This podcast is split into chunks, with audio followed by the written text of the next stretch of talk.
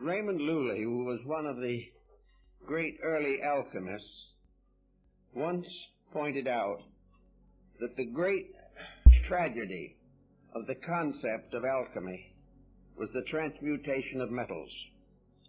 Basil Valentine, monk of St. Bennet, had the same thought when he wrote into one of his books, "Woe to the gold makers." Now, this is an interesting thought because our subject this morning essentially is esoteric alchemy. And the history of alchemy itself divides into two distinct branches that have descended from antiquity, possibly originating in Egypt. The word chem in both chemistry and alchemy is an ancient name for Egypt. Al is divine or sacred, and we find it used in the Bible in such terms as Elohim, and of course the deity of Islam is Allah. The divine prefix would indicate that alchemy is a spiritual art, a divine secret science. The great texts of alchemy have come principally from the Hermetic background at the beginning of the Christian era. And probably there were alchemical schools in Alexandria at that time. Also, we have early records of alchemy in China and in India. And it seems that from a very far back, there has descended a double concept of chemistry. Physical chemistry having to do with those areas of knowledge which are now considered scientific, and spiritual chemistry, which was definitely a sacred art. In practice, what is the difference in these two systems?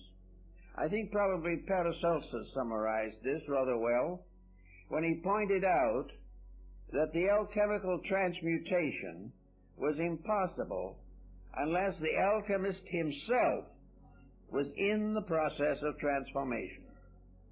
He could not sit back with his bottles and test tubes and retorts and consider his art simply another way of advancing chemistry or a way of replenishing his own financial needs.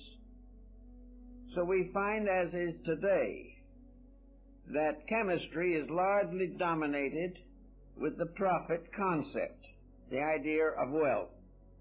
We are making all kinds of chemical experiments for various reasons, some of them very good, some of them very dangerous, but always with a certain concept of return in material wealth for the good or the evil that is done. So that largely chemistry is a material art dominated by scientific inquiry and not in any way involving any necessary spiritual overtones. The chemist does not have to be a person of great faith. He does not have to have had a metaphysical experience. He does not need to believe in metaphysical or mystical procedures. He is simply working with physical tests and physical texts. The alchemist, on the other hand, is an entirely different type of person. In the history of alchemy as it is descending to us, most of the alchemists were very pious people, deeply religious, and convinced that their advancement of science was a spiritual contribution to the well-being of society. The alchemist was concerned with the advancement of his own inner life. Jacob Boehme used a number of alchemical terms in his mystical writings, and these have been very confusing to modern students of his work. But actually, the use given by Boehme in most cases is probably the original intended usage, namely that it is all part of a great system of human regeneration, that it has nothing to do whatsoever with the advancement of worldly goods or worldly position. Now in Europe, the alchemists got into trouble, very serious trouble, and were persecuted and in many cases put to the rack and tortured to death. Why? Because the rulers or avaricious leaders wanted the secret of gold making. So the moment the alchemist himself began to publicize this part of his belief, he immediately opened himself to persecution. So that the gold making as a science brought many of the alchemists to destruction. Also, the manufacture of gold or any other precious substance without control by the state could result in the bankruptcy of the world. So the ancients were very careful on that point. Now the question then remains is, can gold be actually manufactured? Not whether it should be or not, but can it be? I think the answer has to be in the affirmative. It can be.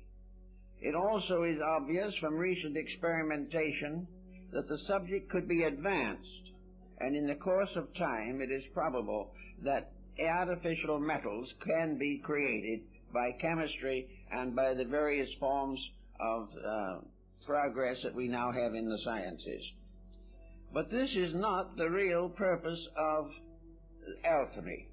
And where the chemists all get together to raise their own level of economic living, the science went into a very desperate prostitution.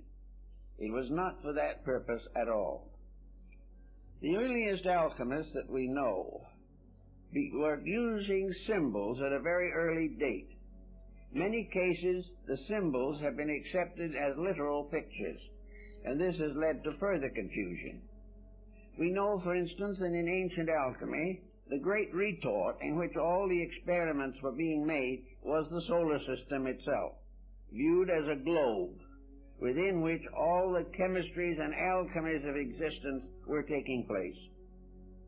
We know from our own researches in more recent times, and the ancients certainly believed, that this world in which we live is a great theater of mysteries, the major secrets of which have never been solved.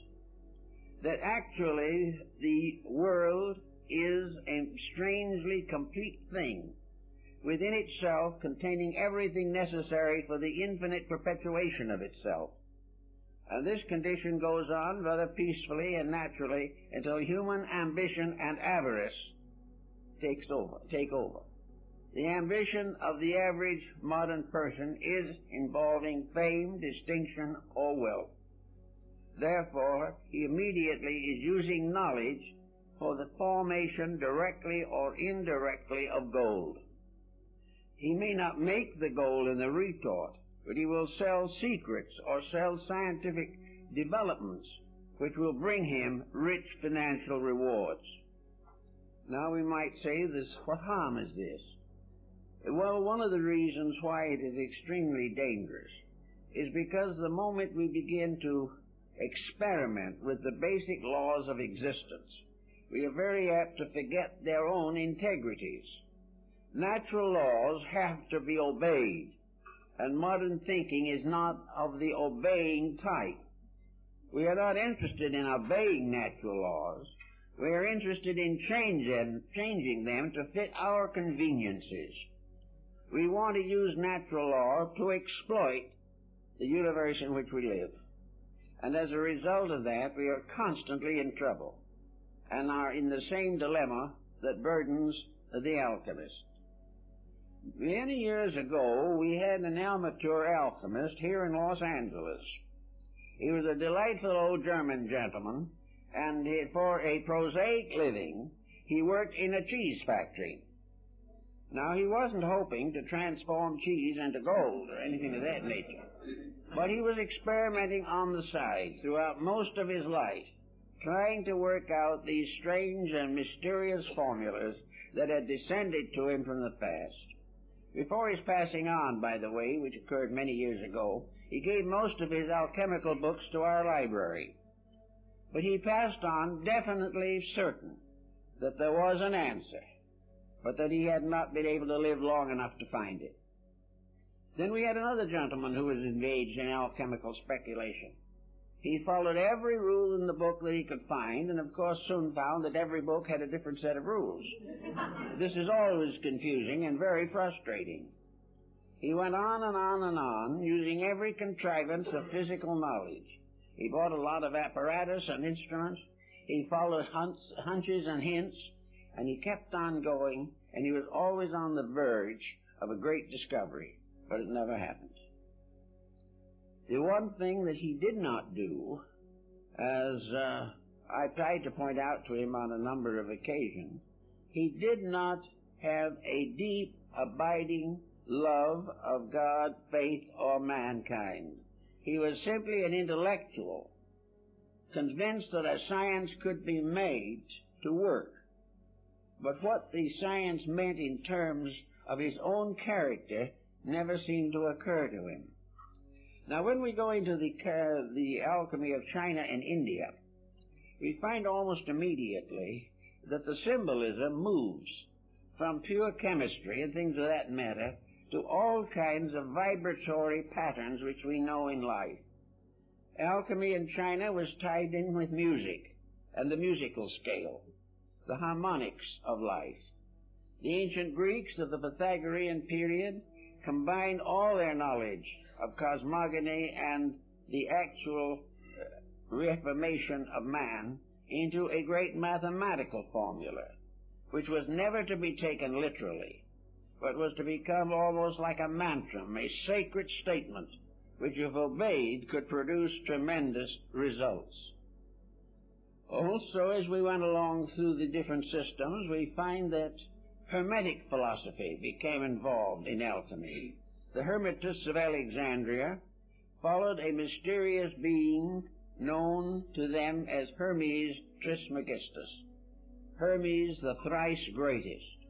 Who he was, when he lived, no one seems to know. Whether he was a production of symbolism or perhaps a great alchemical adept of some ancient time, we do not know. But in Hermeticism, we begin to sense the beginning of the transmutation of man as the essential purpose of the great alchemical procedure. In Europe, of course, it was necessary to be more careful in the promulgation of some of these beliefs because of the bitter opposition of the clergy. The clergy sensed the fact that in some way alchemy was a religion, and they were therefore quite sure it had to be included among the heresies. As a result, however, of the motion of Arabic knowledge into Europe, the alchemical secrets passed to keeping of persons like Paracelsus, and Kunrath, and Valentin, and these persons gained their knowledge of the chemical and alchemical processes largely from Constantinople and Baghdad. This, of course, meant still more, that it had to be held in secrecy against the persecutions and martyrdoms that were popular at that time in Europe. So we find alchemy in many parts of the world recognized probably for what it actually was, and that is a series of symbols intended to convey a major operation concerning the transmutation of man himself. Without this transmutation, none of the great good things that we dream of can come about.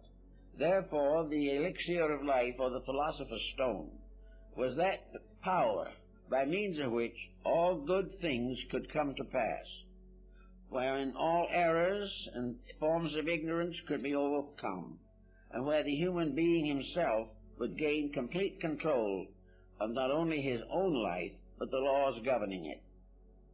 Therefore, we come to this particular thought that seems to be very much in the medieval alchemical tradition, and that is there any proof of transmutation?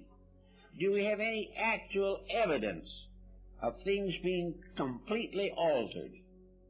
Has there ever been a scientist that could completely alter anything? He could modify it, yes. He could improve it to a degree. He could destroy it, always. But the process of actual transformation of a thing from what it is to something totally different. This has been a question that has been of concern in alchemical researches for ages.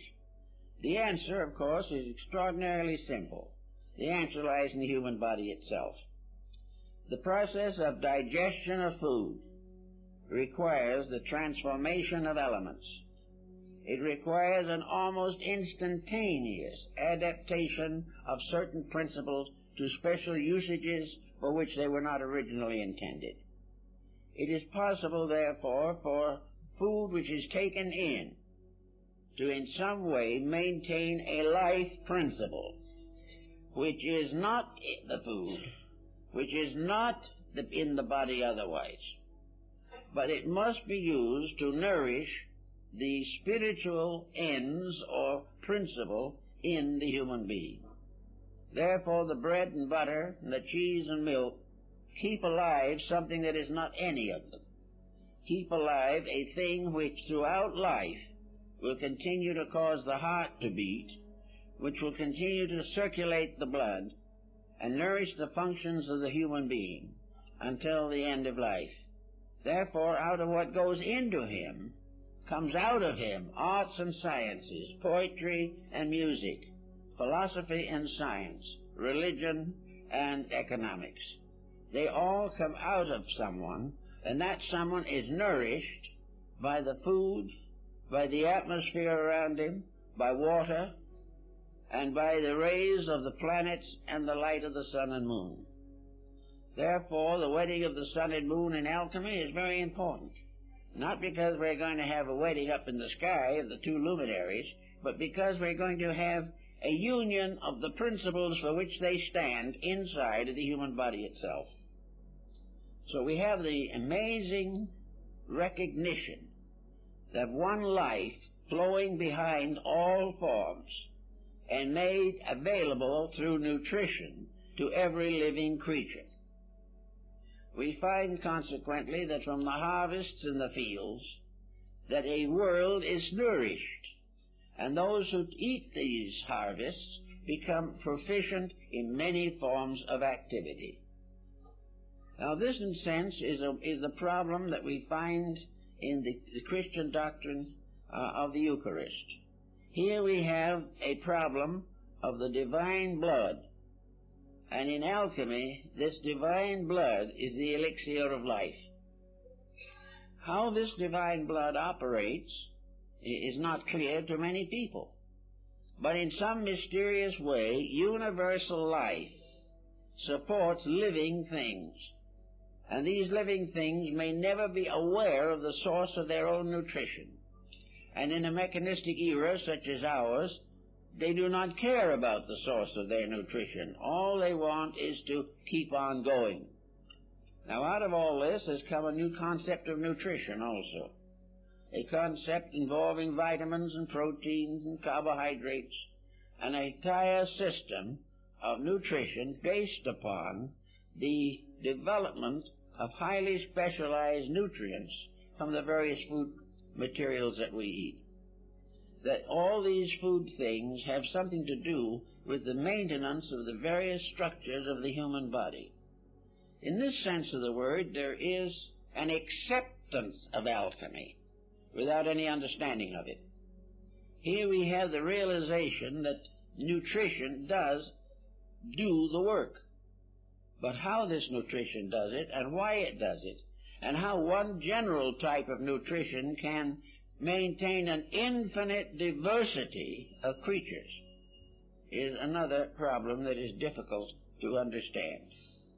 One of the problems, of course, is that the nutrition must be regarded as conditioned to the creature which is receiving the nourishment. So we have within our own bodies an extraordinary laboratory, a laboratory the mysteries of which we haven't begun to touch, a laboratory in which every type of nutrient is made available to every type of living thing. And all this happens without a chemist sitting somewhere and arranging it all. We can, in nutrition, have someone who can help to make it practical, who can prescribe various materials for our common nutrition and for special emergencies that arise. But prescribing them is not creating them, and prescribing them is not understanding them.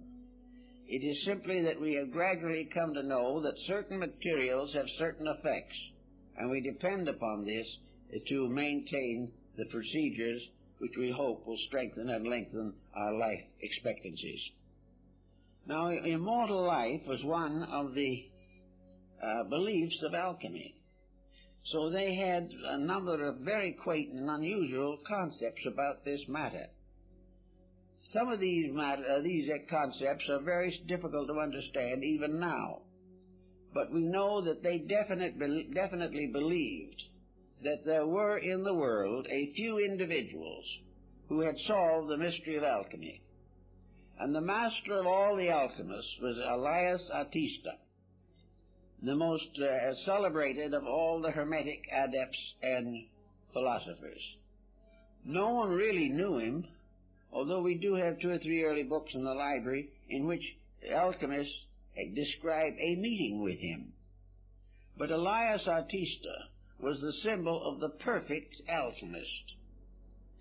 He had a number of disciples, however, who came very close to him in achieving the ends which he sought. And the powers of Elias were such that he would appear in laboratories where worthy persons had worked very hard for years and given them a hint or a little advice to advance their researches. Then he disappeared and was never seen by them again. He appeared in many nations and in many different appearances. He spoke many languages, but he is supposed to be an eternal person, living on and on, because there was nothing within himself to cause him to die. Death has to be the result of causes, and life expectancies are increasing constantly. But life expectancies to reach phenomenal extension of time are now either a phenomenon in themselves, or else they are the result of very serious scientific conditioning or constitutional ability to adapt nutrition over a longer period of time than is possible to most people. The alchemists also pointed out that the beginning of the alchemical experiment was, of course, to remove all friction from life. By friction, we mean wear and tear. Now, what is wear and tear? Well, to most people, wear and tear is doing the things they have to do and have no particular interest in doing. Wear and tear is also the result of the lack of control of the mental, emotional, and physical activities of the individual. All of these activities use energy. A large part of the energy we use today, we waste. We are not conserving it. We are not taking care of this mysterious vitality that comes to us. We are allowing it to be expended in all kinds of useless ways. Of course, we have to make physical adjustments for employment and things of this nature, but at the same time, it isn't the work necessarily that is the greatest cause of problem. It is the attitude toward the work. It is the lack of enthusiasm, the lack of recognition of significance of the things that we do that depresses. Then emotional relationships, out of hand, can become a terrible enemy to vitality.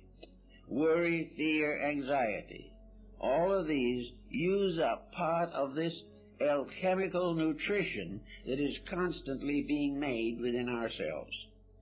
If we waste it, we can no longer have it. If we use it unwisely, it is dissipated. And gradually, to keep on with the artificial attitudes that we have, we undermine the necessary functions of the body. So the alchemist, first of all, declared that the master of all arts was God.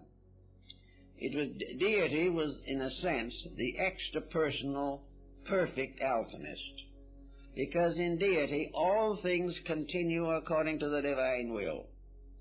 How this will operates, man does not know exactly, but he does recognize, if he is mystically inclined, that there is a tremendous background of eternal wisdom behind the things that happen in nature. And so deity becomes the perfect force behind generation and regeneration. The deity brings forth the seed, the plant, the flower, and the fruit. And then that seed becomes the next generation of the same. And in alchemy, these seeds are called the tears of God, because they are the weepings which produce life everywhere.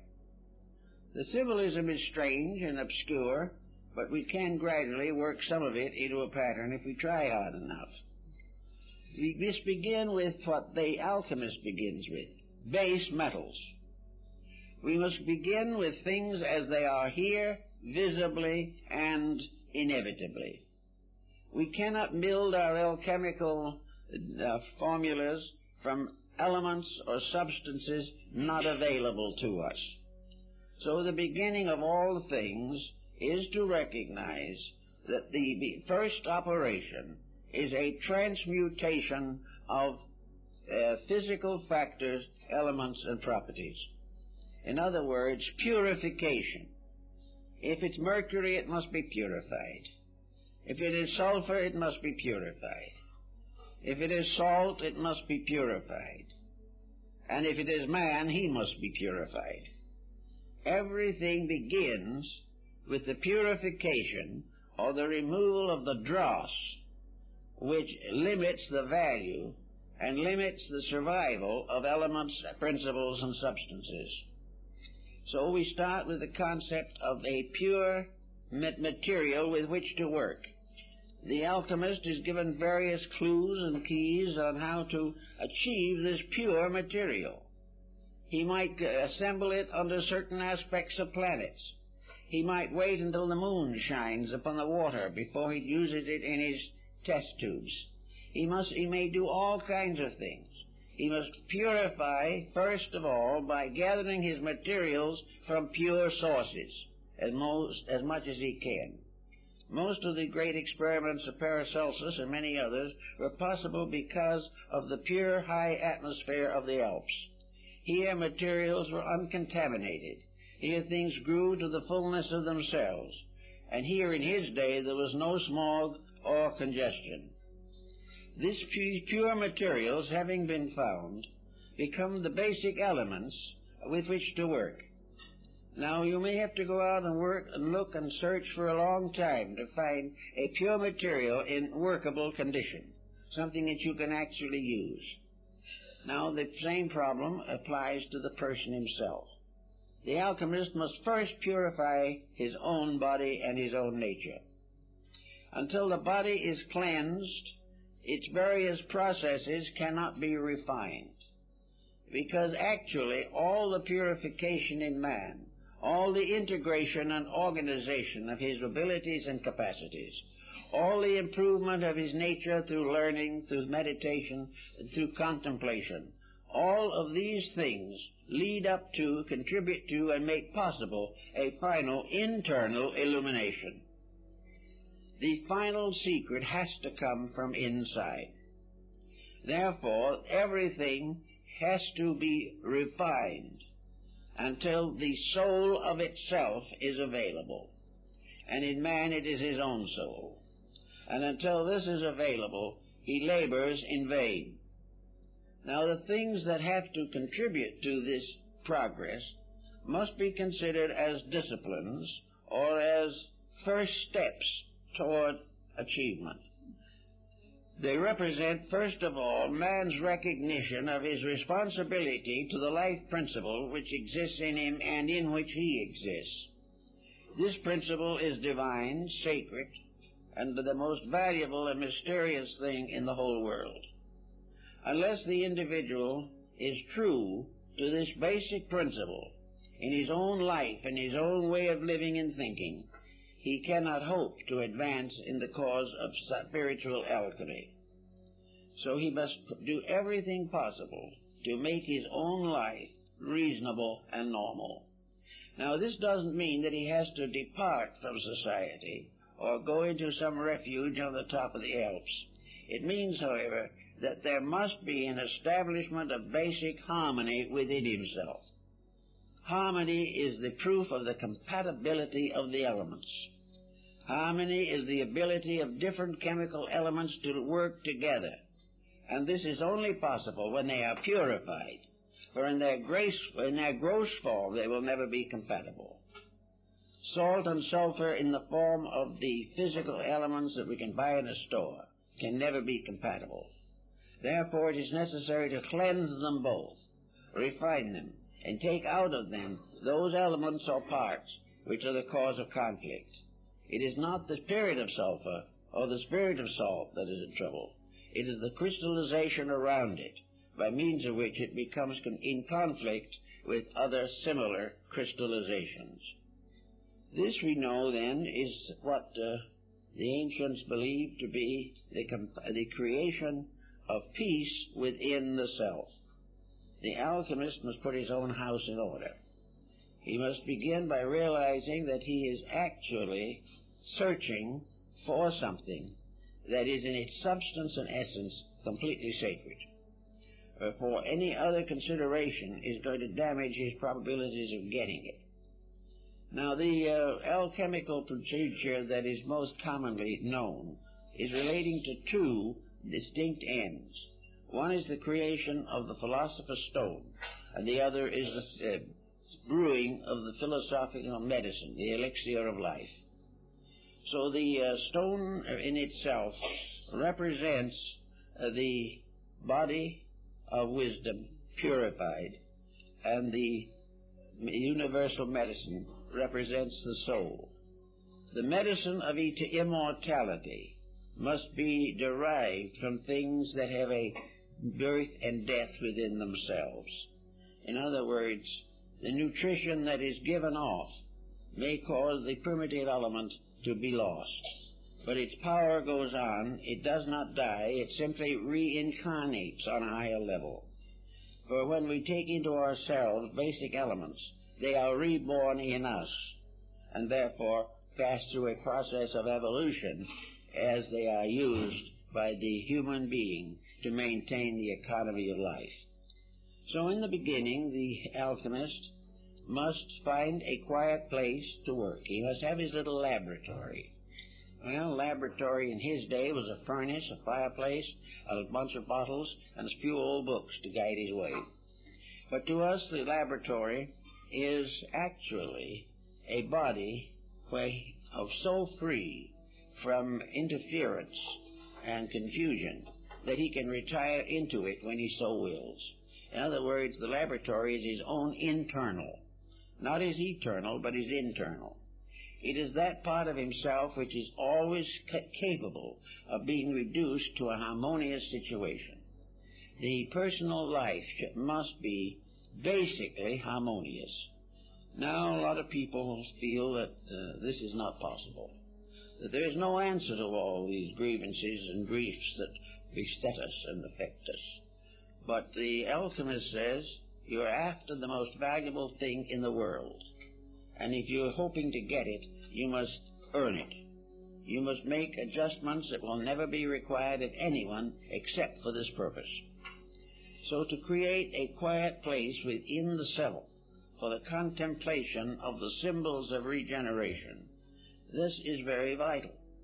It does not mean, however, that the person has to become a constant celled monk or mysterious acolyte. He does not have to retire from life. He simply has to retire from confusion. He has to reject the idea of confusion within himself. The acceptance of confusion is a form of ignorance. It is not real, but we all are subject to it. But confusion also means waste of energy, waste of time, depletion, an inability in that state to contact a deeper and higher part of ourselves. This we find in our Oriental philosophies in the series of Yoga and Vedanta. Here we find the mystery of the chakras, and the chakras are the seven seals of Revelation, and the seven seals of Revelation are actually the seven sacred metals of the alchemical transmutation. It's all part of one thing. But if the Orientalist wishes to practice yoga, it is very important for him to first of all recognize that he is not practicing it in order to gain power to dominate somebody else. He is not practicing it in order to free himself from the responsibilities of living. He is practicing it because it is a way ordained by deity, by means of which the wanderer returns home to the spiritual homeland from which he came. It is a part of a journey, and the journey up through the chakras and up through the Sheshamnanadi are all journeys toward reality, toward the self, toward the infinite, which we are all seeking to understand. So in alchemy, the quietude is the same as that recommended for yoga, to find a quiet place. Now, in Tibet, there used to be an old monastery where they had a very nice idea of how to train an acolyte in quietude. They had him sit under the temple bell and rang it all the time until most people would have gone completely crazy. But he was supposed to sit there and be so peaceful that it was incredible. He must reach a point where that clanging meant absolutely nothing, or in which finally he was able to hear in this clanging the voice of God. There had to be a complete indifference to interruption. An indifference which did not mean to neglect duties, but it meant to curb abuses of all kinds. So the alchemist also had to learn to achieve an absolute quietude that was not negative. He was not looking for a psychic revelation. He was simply finding peace, which is the foundation of growth.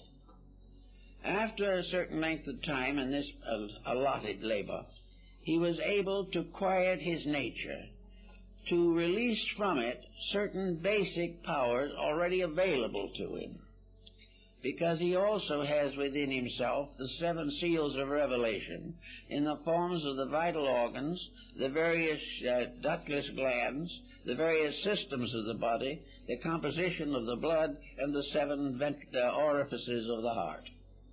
And it is in this Shaptapana cave, as Buddha pointed out, of the heart, that the great mysteries are revealed. So the heart becomes also part of the alchemical paraphernalia, by means of which the individual receives finally the full support. Also, of course, the alchemists used as a symbol of their achievement the lamb with the cut throat and the blood pouring from it, because of the idea of man being saved by the blood of the lamb. Now, the blood of the lamb in this case is actually the Eucharistic vitality, which arises from the absolute sacrifice of all forms of negation and the purification of the life that flows to us through the wonderful possibilities of the infinite itself.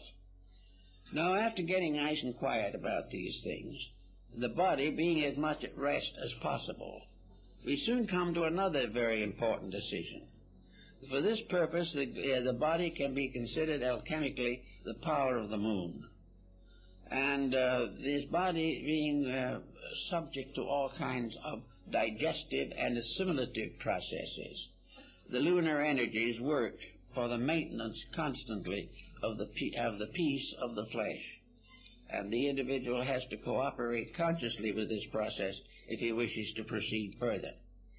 Now, having gotten a little bit of control of the body, we make usually a very disheartening discovery, at least for the beginning.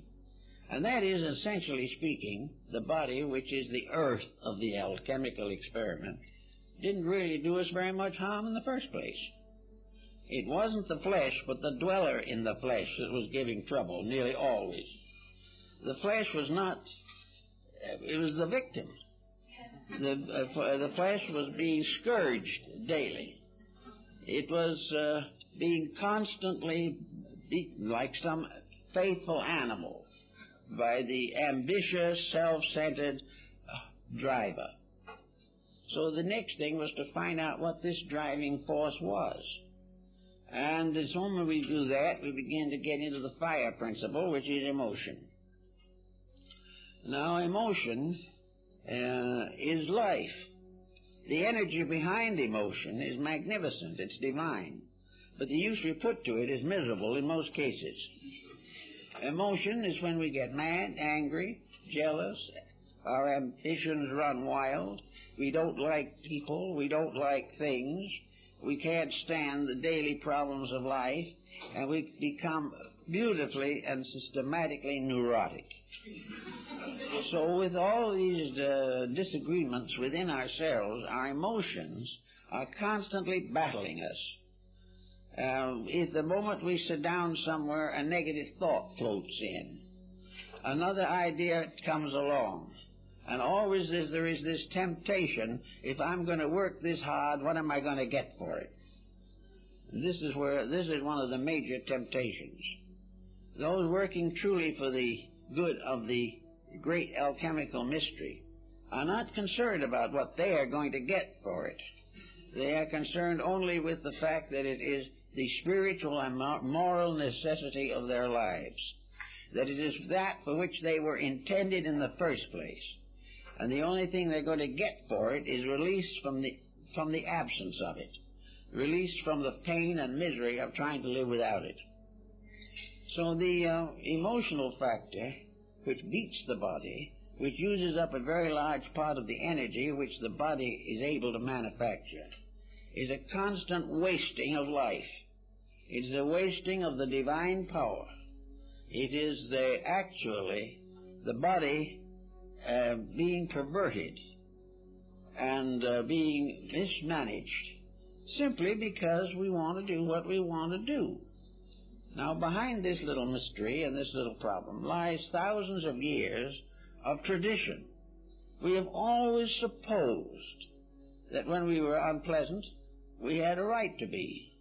We also believed that when we wanted to think something nasty about a person, it was our privilege. Or if we wanted to be angry and go into warfare, that was also a right that was inalienable.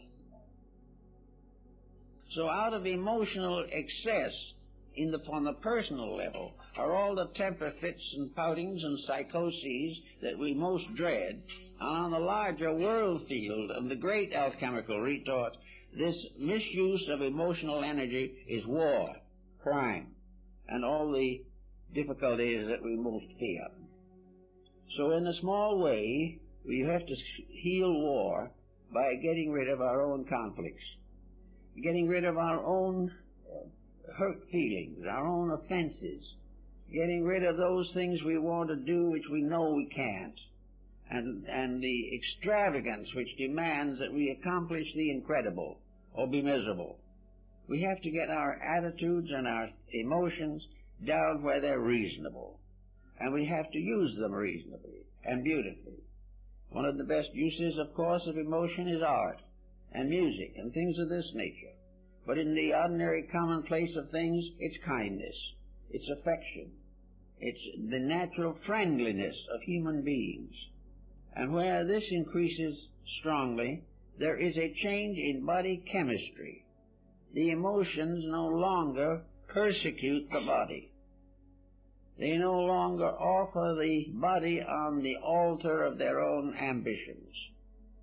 They do not destroy. They do not nurse grievances. They waste no time remembering past events. The only thing that we remember from the past is experience which is helping to make us better now. So gradually we relax the emotional content. Now, the emotions can be beautiful, and emotions that are beautiful are well worth cultivating. But here again, they must be sincere, they must be real, they must be naturally within a pattern of normalcy. Even the best emotion gets into trouble if it becomes hysteria. Then we pass on to the next level of this complicated pattern, and that is the mind level. As the emotions sit around making trouble for the body, the mind arrogantly stands up and makes trouble for both. It is a detriment to the emotions, and it is a further detriment to the body. The mind sets the body in great habits, and these habits are mostly unreasonable. The mind is the final basis of career. It is that which we learn to do well so that we can get rich doing it. The mind is planning forever to make a millionaire out of the body. And the body, being unable to stand all that pressure, probably drops dead after the first 10 or 20 million. This is the problem of the mind also, argues and debates. It's the mind that sits up to neck in politics, regardless of whether any of the candidates are worth voting for. The mind is the basis of telling other people how to live when we don't know how ourselves. And the mind is that which comes to the conclusion that the more we accumulate, the happier we are, when every day this is proven to be an absolute falsehood. So all these problems, the mind has got to be brought down to what it was intended to be, a sort of psychological bookkeeper. The mind is not the master of life, although we have allowed it to become such.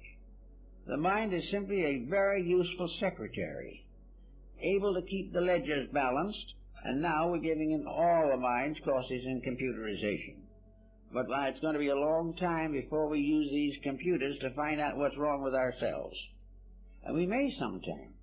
It may be someday that we will have to fight it out with the computers, because they may be more right than we are.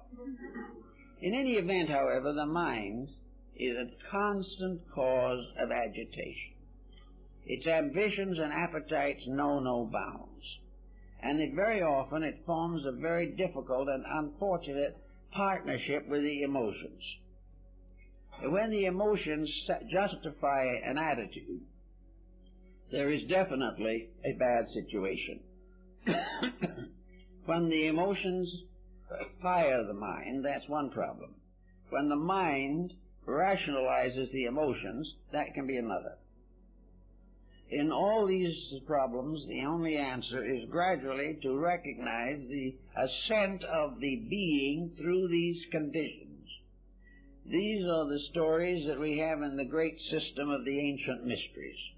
The rites of Elisus and Dionysus, the rites of Horus and Isis, the rites of Buddha in India, China, and Japan, were always arranged in three basic steps. And these three basic steps represent the three great levels of the personality, that part of ourselves which we have some inkling of, but have very little understanding. They have also become the basic blue larger degrees of Freemasonry, and many other fraternal orders have the same trichotomy of rituals and symbols. So the three together constitute what might be termed the visible or tangible temples. In the body, these three powers are the grand masters of life. They are the ones upon which nearly everyone depends for survival, for continuance, for the fulfillment of purposes.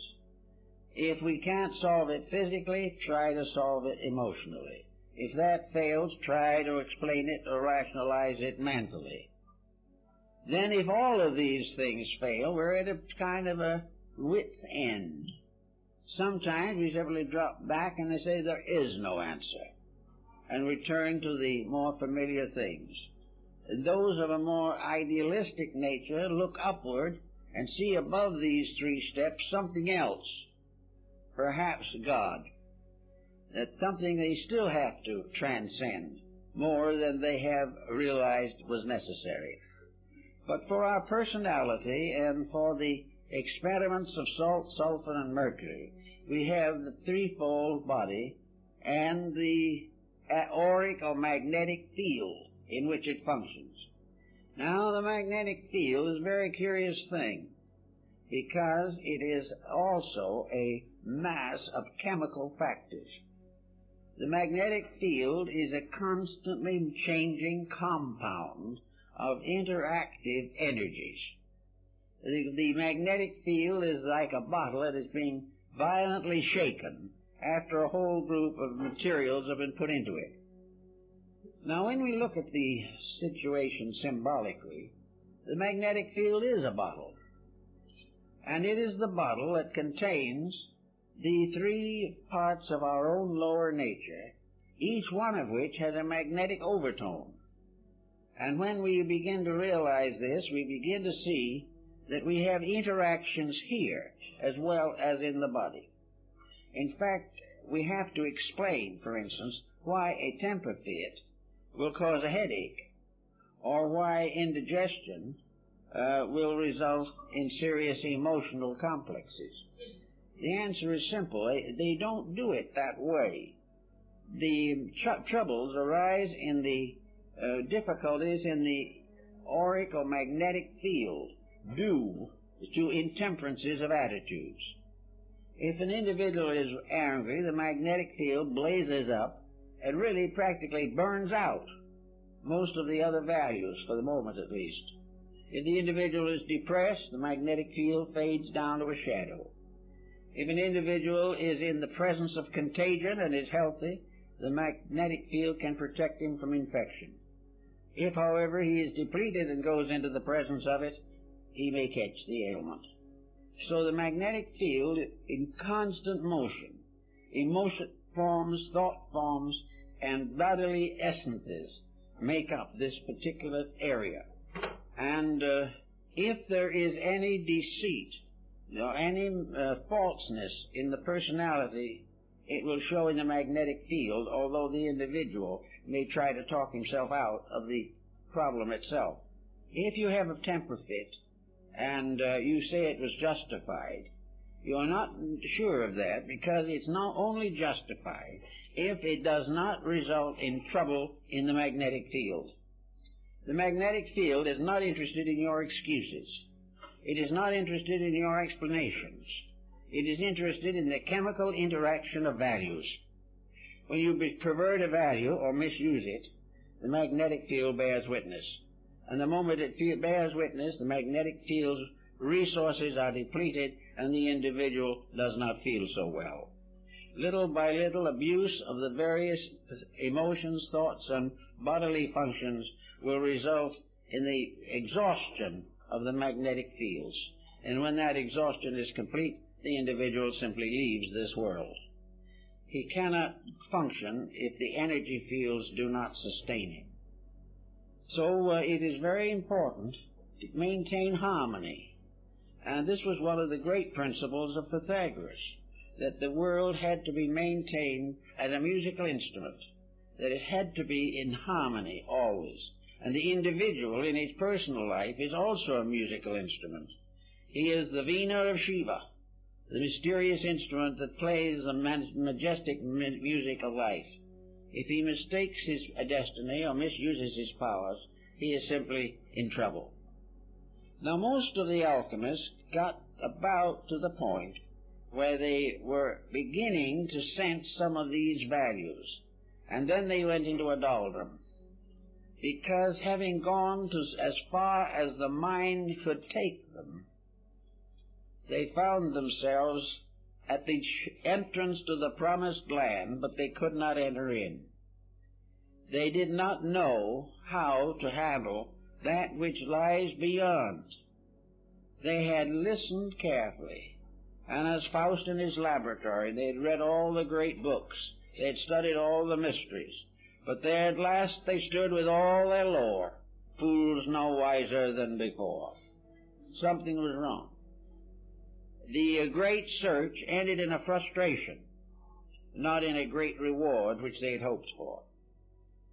Now, the only answer to this was to do what Lully and Valentine and Kunrath and many others did, and that is check over what has happened, what did happen. Why is this sudden block that is impossible for most people to get through? And the final decision was that this block was the absence of a faculty higher than the mind.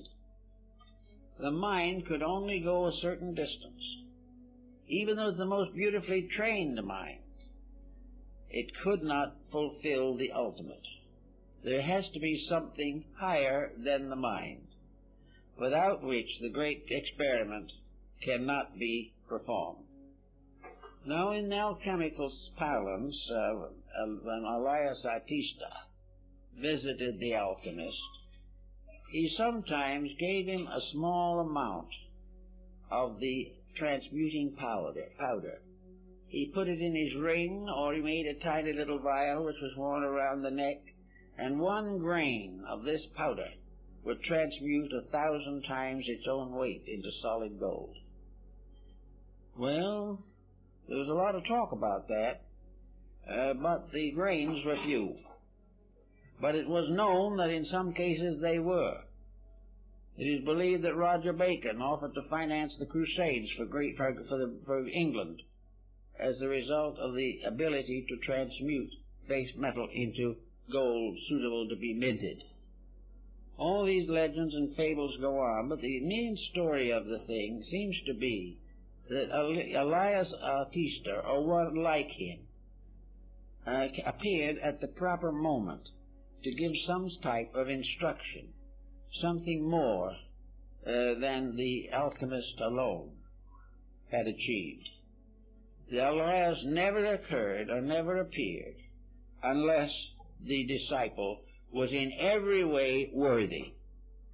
He would never help any alchemist out of his own mistakes, but he would help him to progress beyond a sincere effort to a greater degree of accomplishment. And of course, in the alchemical tradition, there were 7 stages of adepts and masters relating to the science. Therefore, it was a long journey at best, but it was also a journey which every step brought with it a greater sense of inner security and sincerity. With the beginning of the 4th step, under the leadership of a guide, or by means of this mysterious tincture, the alchemist received his first evidence that he was going to ultimately succeed. He received the inner message that the labor was not in vain. It was from a hope in the first 3 to a kind of mysterious, mystical certainty in the 4th level that made it possible for him to go on. So this 4th level was found, and of course we find in alchemy the life of Christ is an alchemical formula. We also find, according to the Kabbalists, that the Song of Solomon is also purely a chemical formula in disguise. But the Christian formula of the Christ mystery places Christ as the final achievement of the universal medicine. And in the alchemical symbols, figures of Christ, also of other saints, appear in the bottles to indicate that this was the intention of the story, although most people didn't realize that fact. So in this 4th step, we come to the next thing, and that is the beginning of an integrated mystical experience. In other words, the 4th step was the awareness of the soul. It was what, in Indian philosophy, is the Buddhic state.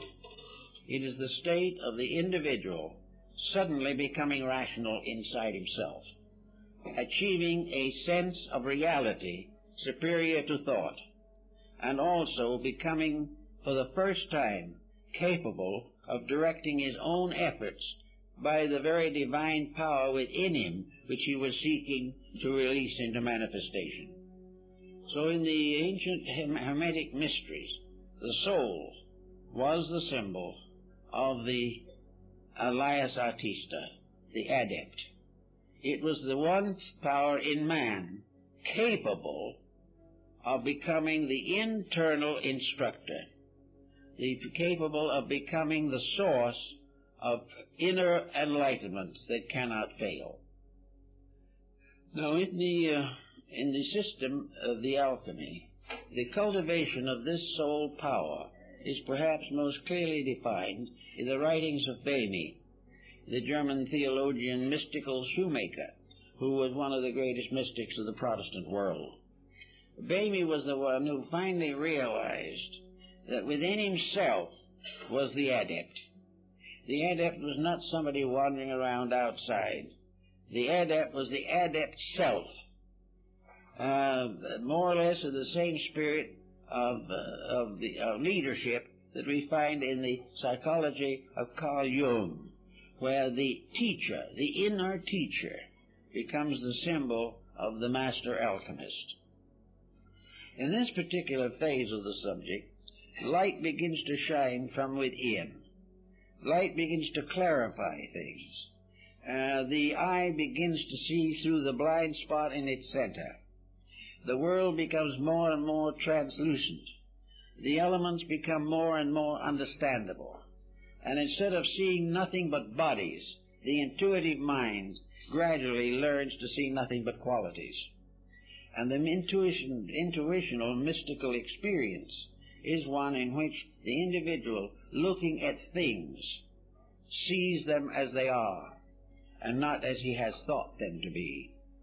He sees the rock and the stone and the star, not as he does with mortal eyes, but from an inner vision which projects a higher level of sight.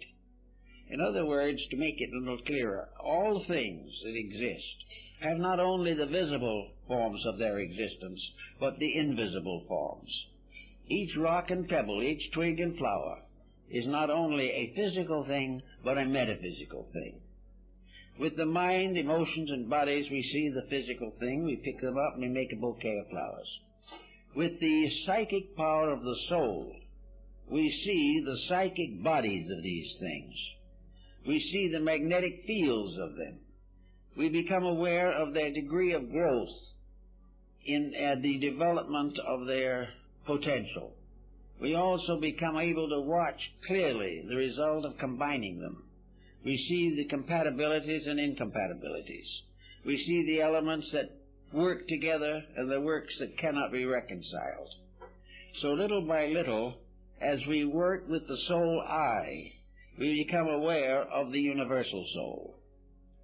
For the first time, we are capable of seeing the quality of life. This is well noted in some of the early visions of the Platonic writers and many other mystics, who were able to behold the invisible shapes of things, and in seeing their shapes beholds their natures. For while the physical body cannot change greatly, the psychic centers within the body are in constant motion and constant agitation. It is also then possible for the alchemist to discover something that perhaps he has never fully realized before. He may have believed it, but believing and knowing are two different things. He knows, for example, that no matter where he turns, or what he looks toward, or what he examines, there is nothing in the entire universe that is not alive. Even the grain of sand is a living mystery. Everything is alive. And in the great aliveness of things, the magnetic fields of all these different forms gather in the magnetic atmosphere of the universe. It is a very great and important subject for careful study, but in any event, with the beginning of this dimension of value, the alchemist begins to discover how to accomplish the mutations which are necessary to his art. He knows the principle of sublimation. He knows the cycles of recapitulation that have to be used, because gradually he sees that alchemy is only a symbolic representation of the entire process of universal activity. Everything is part of the same great pattern, and this pattern unfolds as we become capable of understanding it. The pattern is never more nor less, but our relation to it is forever changing as a result of personal growth. A disillusionment or a frustration, these leave scars in this great pattern, but in the course of things we go on in any event to that which is necessary to us.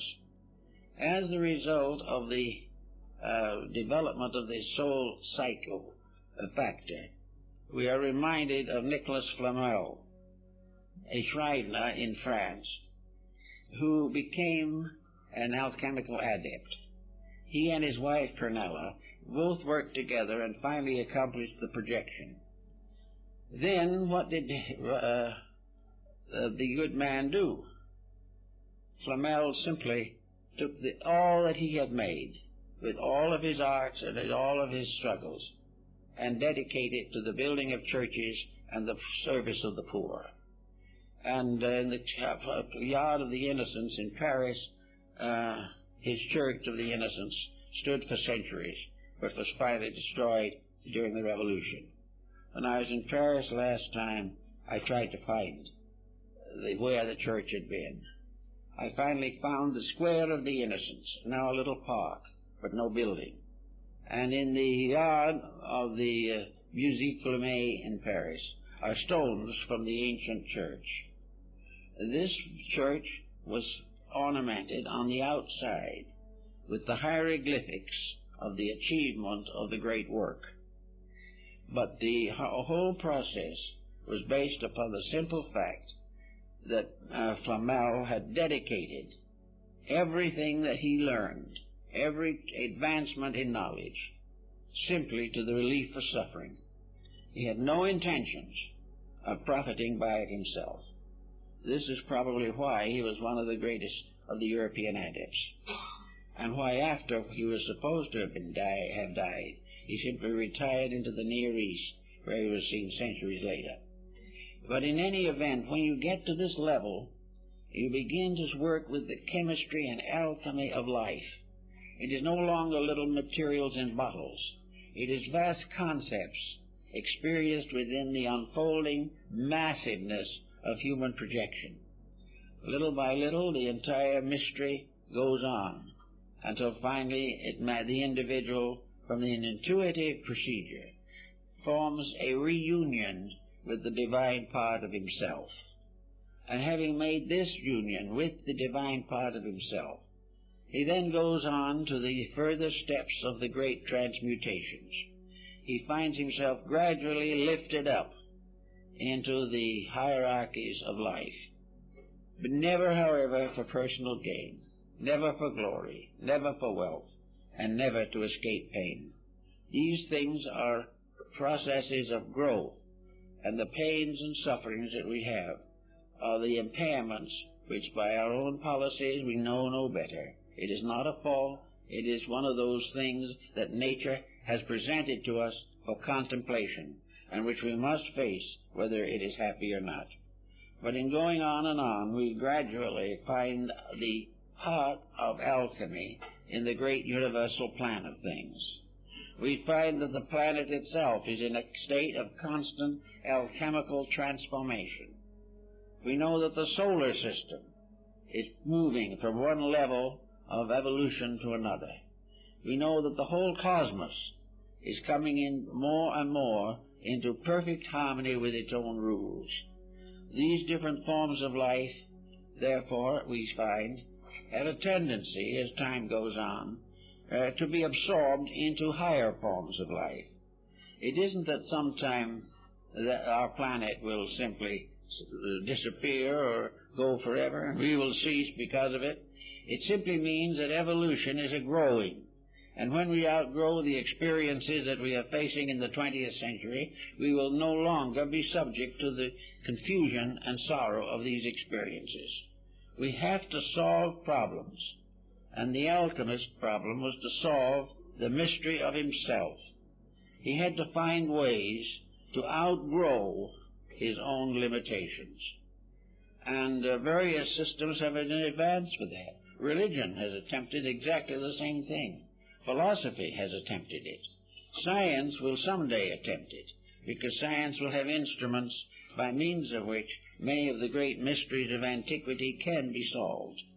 But regardless of the motive behind it or the methods used, the whole answer is the gradual transformation, called transmutation, multiplication, and finally projection of the great work. This is a sort of a marvelous wonder world of forces and values which work together in the music of the spheres, as was Pythagoras called it. A universe of infinite integrity, infinite beauty, and infinite wonder. A universe which exists within ourselves as a potential of all of these things. For there is nothing in the universe that is necessary to man that he does not possess. And it is perfectly possible to conceive the ultimate unity of man and the universe, not by him ceasing to be himself, but by outgrowing what he has come to consider himself, which is another pretty little problem that we all have to face. We all think of ourselves as we are. We think of ourselves looking in the mirror and seeing exactly what we are. We look in and we see a face that is fairly reasonable. That's pretty good. If it's too unreasonable, we try to do something about it. We look around us, we see our clothing, we see our friends, we see our associates, and we see ourselves as a kind of creature, just as we are. And with the mental and emotional levels of vision, we see the inside the way we think it is. For the outside, we have to depend on X-ray. But on the other phases of it, we look inside, and we see ourselves as a more or less complicated mass of conflicts and contradictions. We realize that we're nothing to brag about if we want to be really honest about it. But we always can think of something to brag about. And all these infirmities, weaknesses, limitations we take for granted. The individual is what he is. He's going to be here a little while, then he's going to leave. Where he's going, most people aren't very sure. But in any event, we take this selfness as it is to be ourselves. This selfness is the thing we've given the name John Doe to. And whenever someone says John Doe, we stand up. We recognize ourselves by these forms utterly and completely. We recognize ourselves as a separate entity somewhere in the world of creatures. And it never occurs to the average person that there is any real reason why he should be anything else except what he appears to be. There's no reason why he should give up all his pleasures for something he doesn't understand. There's no reason to assume that he could ever be any more than he is. Science is very doubtful about that. Thinks he might, in the course of millions of years, become an animated computer, but there's no proof of that.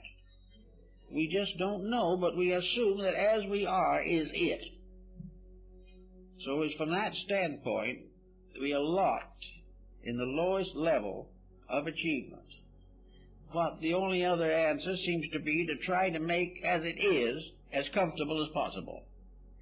We don't want to suffer more than we have to. We do not want to do anything that is going to inconvenience us.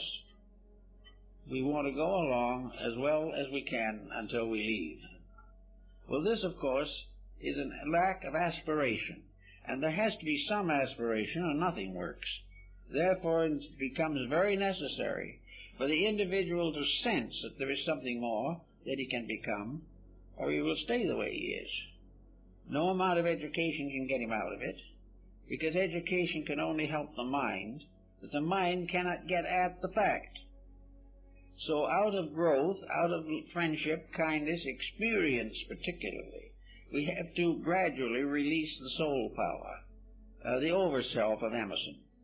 We have to release this inner superiority and give the best of ourselves immediately the rulership over the rest of ourselves.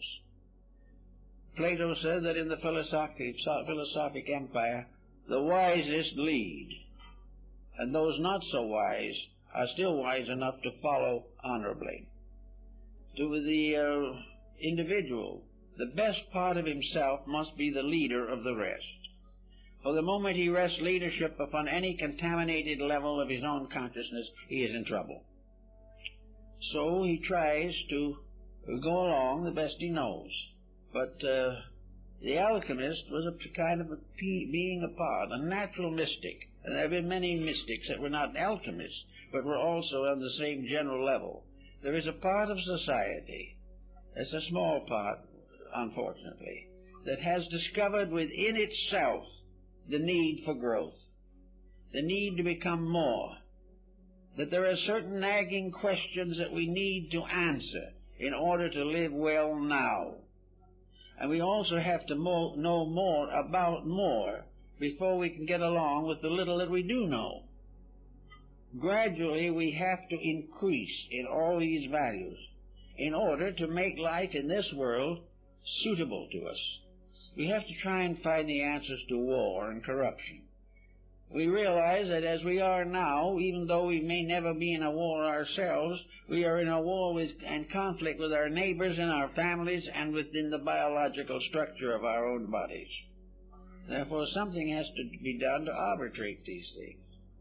So the way of arbitration is a slow process of discipline, by means of which we ascend through the three personality factors of our lives and come into harmony with the fourth level, which in the ancient astronomy was the level of the sun, the fourth orbit.